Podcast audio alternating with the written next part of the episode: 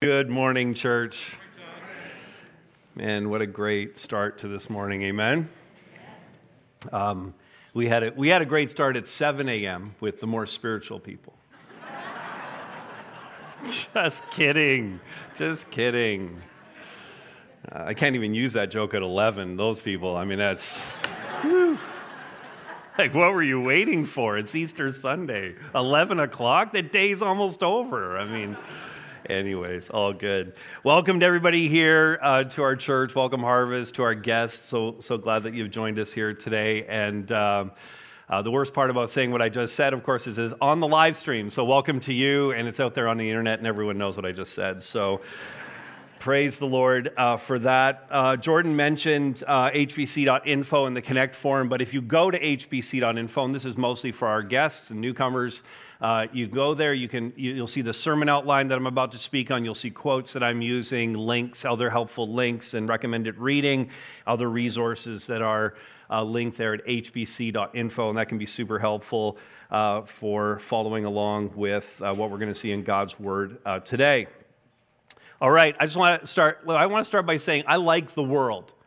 Uh, what I mean to say actually is I like the earth. I like the earth. I'm much less fond of the world. You know what I'm talking about? Uh, in fact, uh, the earth, when I think about the earth, the physical planet we live on, it's really uh, remarkable. We are um, 150 million kilometers away from our sun. We are in a perfect orbit that creates the optimum conditions to allow uh, for liquid water to exist on our planet and therefore for life to exist.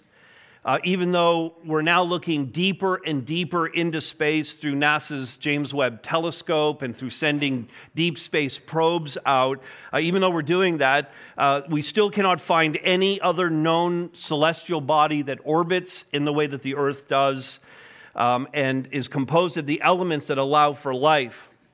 Incredibly, we are told that there are as many as, estimates are, um, and this is a number that's mind boggling, but as many as one trillion species of flora and fauna on our planet. And I'll say again, the earth is truly remarkable. The world, however, much less remarkable. And when I use those two words, and, and using the word world, and, and the reason why I'm talking about this is because the word world is used several times in the passage we're going to look at today. When I use this word, I, I mean the human system that we find on planet Earth. Earth refers to the physical planet on which we live, and the world refers to the societal system that is found on the earth. And at the creation, God placed human beings on earth, and it was perfect, and He declared it to be good. But once sin entered the picture, these human beings created a society, the world as we know it, with countries, with borders, with cultures, with governments, all of which are marred by sin. And you and I, we have come into this world, sinners ourselves sin imputed to us as part of Adam's race. And we have to learn how to navigate this world, to find our place in it. And it's a great challenge for us as human beings. One that often leaves us, trying to find our place in the world, often leaves us confused. It can leave us weary, angry, depressed, and for some, even despairing of life. Now, for the Christian, this gets sorted out for us by God Himself and is something, in fact, that Jesus prays for here in John 17. That we would know, this is what He prays, that we would know how to live in the world as believers. And so we're going to look at John 17, uh, 14 through 19, uh, several verses in the middle of this chapter. And this is the third message of four in a series working through John 17, which in its entirety is a prayer that Jesus prayed. It's called the high priestly prayer uh, by some, and it's found as part of the upper room discourse when he met with his disciples prior to his arrest, prior to his crucifixion. And so we're reading here, we're jumping into the middle of the prayer. We started it on Palm Sunday, we heard part of it on uh, Friday from Jordan on Good Friday, and we'll finish this up next week um, as we uh, complete what Jesus prayed here. But 14 through 19, let me pray these verses or uh, read these verses, and then we'll get into the, the passage. Jesus praying, I have given them your word, and the world has hated them because they are not of the world, just as I am not of the world. Do not ask that you take them out of the world, but that you keep them from the evil one. They are not of the world, just as I am not of the world. Sanctify them in the truth. Your word is truth. As you sent me into the world, so I have sent them into the world. And for their sake, I consecrate myself, that they also may be sanctified in truth. Jesus prayed here, Jesus prayed that as a believer, I would know to be, see this first of all, I would know to be in the world. Now, let me pause before we get into this and say uh, this is a gathering of the church and it's Easter Sunday and this is the big Sunday and this message is a prayer for believers. And so I'm primarily speaking to believers here today. But I also understand that on a Sunday like this, there are more people who don't know Christ who are invited, who are guests. There might be more who are actually watching on the live stream right now who don't yet know Christ. And I'd invite invite you to listen in and maybe to learn something about what it means to be a believer. But primarily, I just wanted to lay it out primarily, this message is for believers. That's why the statement says Jesus prayed that as a believer, I would know to be in the world.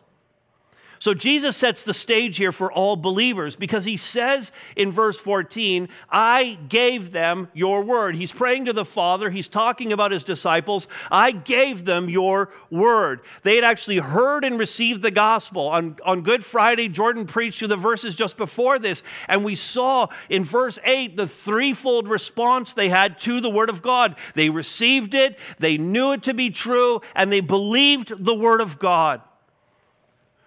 They received the gospel. And so, because they received the gospel, because they were now people who were governed by this book, Jesus goes on to say the world has hated them because they're not of the world. And we might say, you know, like I don't know people who hate me as a result of believing the word of God. And I just want to say to you, just wait.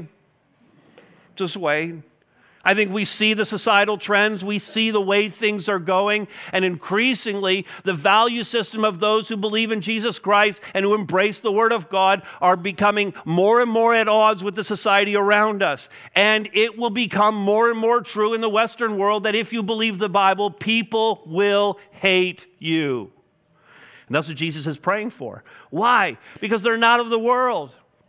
We're going to come back to that phrase, but in, in light of that, Jesus prays, verse 15, I do not ask that you take them out of the world. I mean, this would be this would be the best case scenario. Can you imagine? I come to a realization of the gospel, I, I pray to Jesus to forgive my sin, and instantly he takes me to heaven. How is that not the best plan? I don't have to deal with sin anymore. I don't have to deal with temptation. I don't have to go through any trials. I just receive Jesus and immediately get transported to heaven. I feel like that would be very successful evangelistically. but that's not the way God set it up. He doesn't take us away from this corrupt, sin infested world, even though that sounds very attractive. We ought to be wearing t shirts that say, Get me out of here, Jesus. God says, no, you got to stay. In fact, Gerald Borchert says this the prayer of Jesus was not for God to send something like rescue planes to evacuate the disciples from their hostile setting in the world. Such a plan would destroy God's mission through them. Nor was it to wrap them in some plastic, danger free safety casing where they would never encounter evil. But the prayer of Jesus was to protect them from succumbing to the onslaught of evil or the evil one. And so, if you're a Christian, again, I'm speaking to you, if you're a Christian, you already know this. You know this to be true. Following Jesus does not give you a pass on hardship and temptation in this life. No one should ever come to Jesus thinking that Jesus is, in fact, the solution to my temporal problems. A lot of people come to Jesus that way. I just want him to solve the current problems that I'm facing. In fact, Jesus is a solution not to our temporal problems, but to our greatest and eternal problem of sin and death. But he guarantees nothing with respect to the temporal, physical world problems that we face. Despite, by the way, despite the nonsense that you might hear from prosperity preachers who do indeed promise these things. Now, if you're not a Christian, that's if you're a Christian. If you're not a Christian, now I'm going to say this your current circumstances, they might in fact be a catalyst, a catalyst to you being open to the gospel. But solving those issues that may be bringing you to the place of thinking about giving your life to Jesus, the anxiety, the marriage breakup, the addictions, the financial pressures, whatever it happens to be, that is not the primary reason to follow Jesus. He's not your therapist. He's not your guru. He's not your debt counselor. He's your Savior. And He wants to solve the biggest problem you have. And we're going to come back to that. So here, here we are. We're here. We're still in the world. We love Jesus and we're still in the world. And Jesus prayed that as believers, we would know to be in the world, but see this next, but not of the world. This is what he prays in verse 16. They are not of the world. Same phrasing in verse 14. Didn't want us to miss it. Where he also says, speaking of himself, just as I am not of the world. If you're a genuine believer, you are now, by virtue of your faith in Jesus Christ, you are now a citizen of a different kingdom. Yes, you still have an earthly citizenship, whatever that might be, Canadian or some other country, the, the United States or Nigerian, or, or you might be Nigerian or El Salvadorian or whatever you happen to be. But those are all secondary to the fact that as a Christian, you're a citizen of, citizen of a different kingdom. In fact, Paul wrote to the Philippians, Our citizenship is in heaven. The book of Hebrews, a sermon uh, transcript. The preacher there says, Hebrews 11, he's talking about the Hebrews, uh, the heroes of the faith in Hebrews, and he says that they were looking forward to a city that has no foundations, whose designer and builder is God. So it's not one of the great cities or the great countries of this world that he's talking about. And in fact, later on in that same chapter, Hebrews 11, these heroes of the faith, having acknowledged that they were strangers and aliens and exiles on earth, were seeking a homeland, and they desired a better country that is a heavenly one. And the bottom line is if you're a Christian and you feel like the, longer you go on with Christ, you feel more and more dissonance with the world around you. You feel more and more out of step with society. And that's because you're coming to a greater realization that you don't belong here. You are not of the world. By virtue of the new birth, you receive a whole new set of values, a whole new perspective on the world. You are of God's kingdom, a kingdom not yet fully realized on earth, but one that is promised at the end of the age. And if that's a reality for you, then you must be every day of your life rejecting the world's lies. Rejecting its lies. Reject the lies that the world tells you. Jesus prays that the Father would, this is verse 15, the latter part, keep them from the evil one. The evil one here, the devil, Satan, his MO is deceit Earlier in this same gospel, Jesus said, you know, people, some people think, unbelievers think that Jesus only says nice things, that Jesus only says kind things, that he's always compassionate, always encouraging, always loving. And then you read these sections where he's talking to religious leaders. And you realize that we have this incomplete picture of Jesus because sometimes Jesus said some pretty harsh things. Isn't that right? I mean, here's, here's a good example. He's talking to the religious leaders of the Jewish people, the people who cared for the temple and made it possible for people to enter into the presence of God and worship. And he says to them, John 8 44, You, religious leaders, you are of your father, the devil. Now, this stands in contrast really to something Jordan took us through in the earlier part of chapter 17, where we're addressing uh, God in heaven as the Holy Father, the set apart one, the, the perfect one. But here, Jesus is referring to these religious leaders as having a very different father, the devil. You are of your father, the devil, and your will is to do your father's desires. He was a murderer from the beginning and does not stand in the truth because there's no truth in him. When he lies, he speaks out of his own character, for he is a liar and the father of lies. Sometimes I wish Jesus would be clearer, you know? Like sometimes I just wonder what he's getting at here. The devil's a liar, and the world system that he has set up, listen, it is just designed to perpetuate his lies. What are his lies? I could talk about a lot of them. We could spend the rest of the morning talking about lies. Here's a sampling. He, he lies telling us that there is no God, or he tells us that you are your own God, or that if there is a God, you get to dictate the terms of how you approach him. Or he teaches us that all paths lead to God, or that all gods are one and the same God, just different expressions of him, different forms. He lies to us, telling us that God won't send anyone to hell, or that he's going to give everyone a second chance on the other side, or that you can pay off your sin debt somehow by doing some good here, or spending some time in purgatory, or having a relative light a candle for you. These and many other lies like them, these are all lies. And Jesus is praying that we would see that and not be taken in by his deceit, not be taken in by the world's deceptions, and instead that we would be embracing his truth. Look what Jesus prays next, verse 17 Sanctify them, sanctify my disciples, sanctify those who follow me, sanctify them in the truth. The word sanctify means set them apart. They're in the world. They, won't, they, they shouldn't be of the world. So we're going to sanctify them. We're going to set them apart from the world so that they're different, they're holy, they're righteous. Sanctify them in the truth. Your word is truth.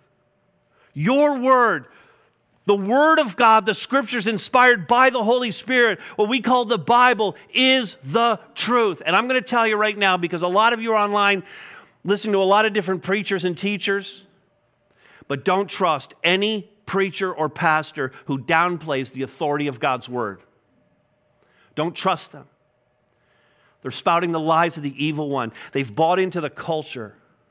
Don't listen to a pastor or preacher, no matter how compelling he is, no matter how clever his arguments sound, no matter how progressive he is proclaiming himself to be. If he is undermining the authority of God's word, then he has no standing and he does not re- represent God's kingdom. We proclaim, it's our first pillar, we proclaim the authority of God's word without apology. The thing we're proclaiming, not authoritatively, I'm not, I'm not pro- proclaiming anything authoritatively, it's the authority of God's word. I have no authority in me, I'm merely a servant. The authority is in the inspired word of God. Now, we have to embrace his truth. But even using that word, like using the word truth in our society today, that's a trigger word, right? You start talking to unbelievers about truth, and you'll see how quickly they get triggered. Because here's what you're going to hear. And this, this is the postmodern world that we live in today and their view of, of truth. They're going to say, their objection right away will be, What truth? We're talking about your truth? Or are we talking about my truth? In fact, a core tenet of postmodernism is truth, even if it exists, cannot be known. So they're willing to acknowledge, yes, there could be a truth, but there's no possible way we could ever figure out what that is. This is the world that we live in. In fact, this is how it's, this is how it's playing out in our society today. Can I take you back to high school for a moment? Is that okay? Nine o'clock, you with me? You slept in today. I mean, not as long as the 11 o'clock people, I get it, but still. high school. High school English class, probably, or maybe some political side class that you took. George Orwell's 1984. How many people read it? Raise your hands. Yeah, a lot of, a lot of us read this book. And, and I remember reading it back in high school. And, and George Orwell, who was a futurist, wrote this novel and he saw this coming. He saw what's happening today coming. And he wrote in 1984 this is a quote from the book the party announced that two and two made five. The party announced it's a totalitarian society, two and two made five. And the statement is you would have to believe it because the society had now determined that this was true. Now, when I read this, I'm going to date myself because I was in high school in the late 70s, early 80s. So when I read this, and when my classmates read it, we thought it only referred to those countries that were behind the Iron Curtain and that it could never happen in Western society. Didn't we believe that? We thought, this is silly, this is cute, this is a warning about communism, this is never going to happen in our democratic institutions here in the West. Well, I would invite you this afternoon to open Google and search 2 plus 2 equals 4. And you're going to see a number of articles. One, Wall Street Journal article talking about educators in California who are now saying that we cannot say that 2 plus 2 equals 4. And I'm like, did you spend so much time partying in university that you did not read George Orwell? Because they're arguing 2 plus 2 no longer equals 4, or at least we can't say that. Oh, that's California. We're all the way up here in Ontario. No! There's an article in, in The Sun this past week about Ontario educators who are in positions of influence in the public system in this province who are saying the exact same thing. And here's what they're saying if you've not read any of this, and you can chase this down later 2 plus 2 equals 4 is a racist comment and, and discriminates on the basis of gender. Okay, that's where we're going. That's the society that we live in. And so, this undermining of what's objectively true permits society to do as it pleases. And this has massive implications, implications that are stunning in terms of their effect on society and morality, but also on people's ability to be reconciled to God. It's a direct assault on the truth of the gospel. And again, this is what Jesus is praying for that we would understand that those who believe in Jesus Christ have a very different worldview. That we should not succumb to the pressure to conform to what the world peddles to us, no matter how intense that pressure is. I mean, the most helpful thing that I can give you in this message is an understanding that God is, in fact, the author of the meta narrative, or what the children would call God's big story. And there is a big story overarching all of human history. And this is it. This is what we have to believe, despite the fact that society is going to pressure us to not believe this. Seven essential truths about us and our world. This is a worldview. If you're in, in high school or you're in college, university, and you're taking worldview courses and you're going in as a Christian, this is your worldview. Seven essential truths about us and our world. One, God created everything and declared it good. But sin entered the creation, and human beings are now fallen and by nature sinners. Secondly, that sin separates us from God. Thirdly, the consequence of our sin is death, both physical and spiritual death. Four, but Jesus, God in human flesh, died for our sins in our place as our substitute. Five, that is to say, Jesus paid the price for our sins. Six, and his sacrifice satisfied the wrath of God. And seven, so that we could be reconciled to God. If you go to hbc.info, There's all kinds of scriptures that get attached to all seven of those points. I built that list out of a section that I read in Alisa Childers' book, Another Gospel, which is a phenomenal book. There's other uh, recommended reading re- resources on all of this matter of worldview and how we navigate through the world. All of that is in uh, the notes. But in light of believing this, if we believe these seven tenets of Christianity, these essential core doctrines, and shape our worldview in this way, so much falls into place and becomes clear about the world around us. So Jesus prayed that as a believer I would know to be in the world but not of the world, rejecting its lies and embracing his truth. And here's the next part and committing myself to work in the world, to his work in the world. Because knowing what I just laid out changes everything about how we see the world and how we see our own, our own place in the world. Jesus' prayer continues, and he said to the Father, verse 18, As you sent me into the world, so I have sent them. And he's again praying most specifically for the disciples who are right there in the upper room with him, but then as a, as a consequence, as an application of that for every one of us. Jesus was sent by the Father as we saw in the seven essential truths, to carry out the long prophesied mission to crush the serpent's head, Genesis 3:15. And to offer salvation to humanity as the apostle Paul said, 1 Timothy 1:15, Christ Jesus came into the world to save sinners. That's his mission. And if that was his work, and if he gave the, he gave the same work to his disciples, and then they handed it off to the church, Acts 1 8, Jesus is ascending. You'll be my witnesses in Ju- Jerusalem, Judea, Samaria, and to the ends of the earth. So he gave this mission to us. And so we exist as Christians to tell people that Jesus came into the world to save sinners. Far from, a, we're not abandoning the world to the devil. We're not looking for an exit plan. We're not looking to be put in some plastic casing to be protected from it. We're going to be so sure about the thing we believe, and we're going to go into the world to tell people about Him. And we're going to do that. We're going to tell people that Jesus came into the world to save them, to save sinners. And we're going to do it in direct and indirect ways. Some of the direct ways, pretty obvious. We're going to tell them through preaching. There are many people who come and they sit in these seats, they watch on the live stream, and they hear the message and they give their life to Jesus Christ through preaching. There are many who receive the invitation to come and see. You invite people, they come, they see, they hear, they respond.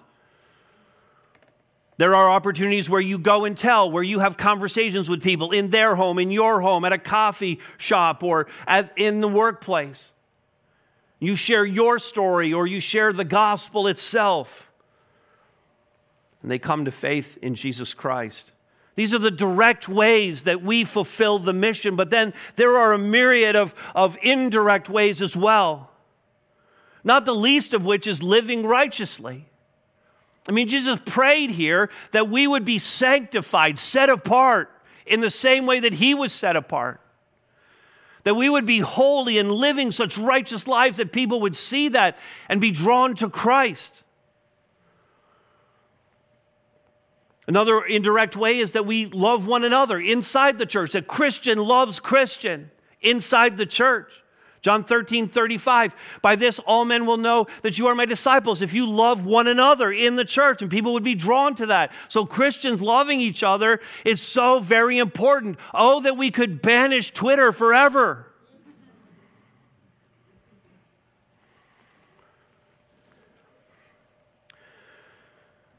Living holy lives, loving one another, loving our neighbors. People don't know Jesus. Matthew 22, 39. The first and greatest commandment is to love the Lord your God with all of your heart, soul, mind, and strength. And the second is like it, to love your neighbor as yourself. You say, I don't even know my neighbor, let alone love them. But this neighbor is like every other person in your life who doesn't know Jesus. Not only love your neighbor, but if you go to Matthew 5, we're told there to also love our enemies. Love the people who hate you for loving Jesus. Love the people who are trying to stamp you out.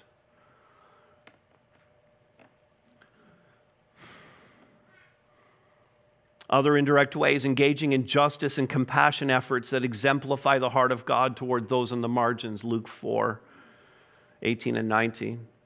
Another indirect way is leading our families well, training our children, raising them in the nurture and admonition of the Lord, Ephesians 6 4. Or having a marriage that exemplifies the gospel, as we see Paul talking about in Ephesians 5:25. Husbands, love your wives as Christ loved the church. Your marriage is a picture of the gospel to others. And in a more general sense, Jesus in the Sermon on the Mount, Matthew 5, he called us to be salt and light in the world, to flavor, to influence, to help change, to direct in and through the darkness to Christ. In all of these direct and indirect ways, believer, we engage in the mission, the work of Jesus Christ. And as we do that, there's no denying that the world has made a tremendous mess of things, and that provides the perfect environment for us to carry out this work. The political polarization we're seeing today is so troubling. It's the main reason why I don't ever want to watch the news. We have an inability to disagree respectfully in our society today. That now, if I disagree with you, I somehow have to also hate you. That's the society and culture that we live in. There's so much anger and rage, there's so much violence. We have a growing gap between rich and poor. We have increasing racial tensions rather than, than making the progress or, or acknowledging the progress we've made. Somehow now we need to keep talking about it and, and keep increasing the tensions. We have all the confusion that's being created around sexuality and gender. And underlying all of this, which makes it almost impossible to see how it can be fixed, there's this underlying and very overt mistrust of government, a mistrust of the educational system. We're in trouble. A mistrust of business, of the media, where we have, we have built in an economic fragility because of the need to globalize. And there is a natural and justified increasing fear of war. The world's a mess. And into that mess, God has spoken, giving us his wonderful meta narrative that includes the plan to redeem all things. He offers salvation to the individual and he provides hope for the end of the age and the apocalyptic visions, that he will renew his marred creation and he will usher in for all eternity the new heavens and the new earth. And he has privileged us by including us and engaging us in this work. And the question, believer, is this Will you commit yourself to this mission?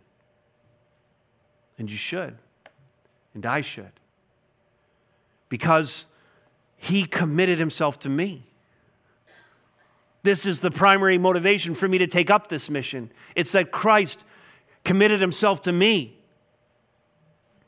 Jesus committed himself to his mission, his work, and that should be all the motivation I need as a Christian. Jesus finished this part of the prayer by saying in verse 19, and for their sake, for the sake of my disciples, for the sake of everyone who will believe and follow me, for their sake, I consecrate myself, that they also may be sanctified in truth. The words consecrate and sanctify in, in the Greek are the same word, but with slightly different emphases here. In order for us to be sanctified in truth, again, the word means to be set apart in truth to be saved and living as saved, knowing the truth about this world, about humanity, about God and His Son, in order to be set apart in the truth like this, Jesus needed to consecrate himself or to set himself apart or to be de- devoted to this mission, to be committed to it. Now, recall, on this particular Sunday, on this particular Sunday, we're celebrating in a more special way the pivotal part of that plan, which is the resurrection of Jesus Christ. In fact, Christians throughout history have worshiped on Sundays as a celebration of the, of the resurrection. We have 52 celebrations of the resurrection, one every week. On this particular Sunday, we remember it in a more special way. On Friday, we gathered to reflect on the cross, his death but when Jesus prayed this prayer that we're looking at in John 17, none of that had happened yet. He's praying before the events of the cross, before the events. It's Thursday night when he's praying this prayer. And the cross and the tomb had not yet happened. And so he's, he's committing himself, he's consecrating himself before the Father to the crushing defeat of the cross. A death that came in the cruelest of ways. And again, notice he said he did this for our sake, for their sake, for me and for you. And this should be the only motivation that any Christian needs to be engaged in the work of Christ. But what about those who are not yet committed to Christ? It would be wrong of me not to make an appeal, not to speak to you for a moment.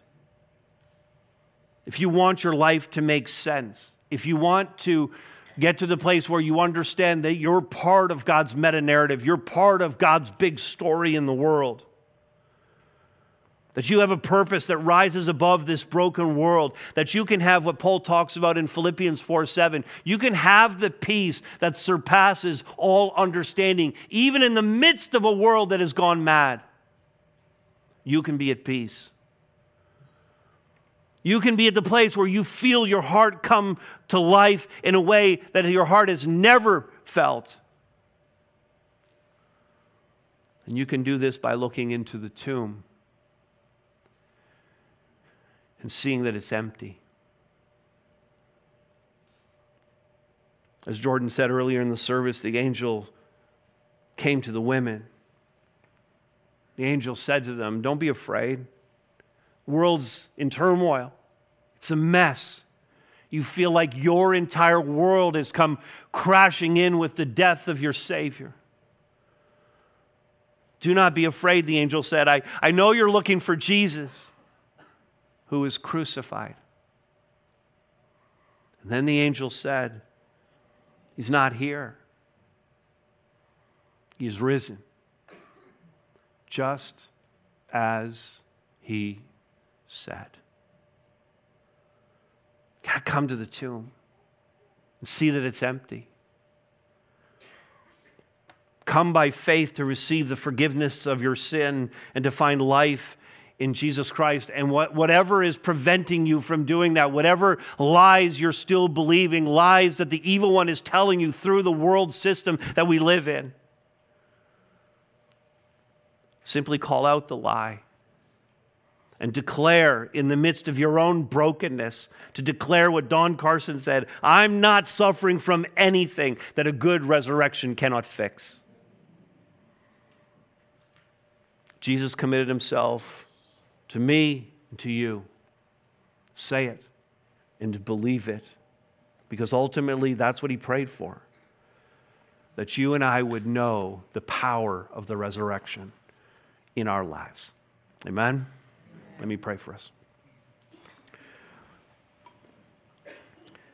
Father, I'm uh, very grateful that you have given us your word and that it testifies to Jesus Christ and to his resurrection.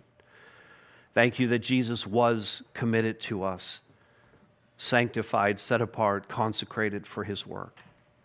And God, I pray that as believers, we would be stirred by this. We would be motivated and encouraged on this Easter Sunday to be even that much more consecrated and devoted to the mission that you've given to us in the world.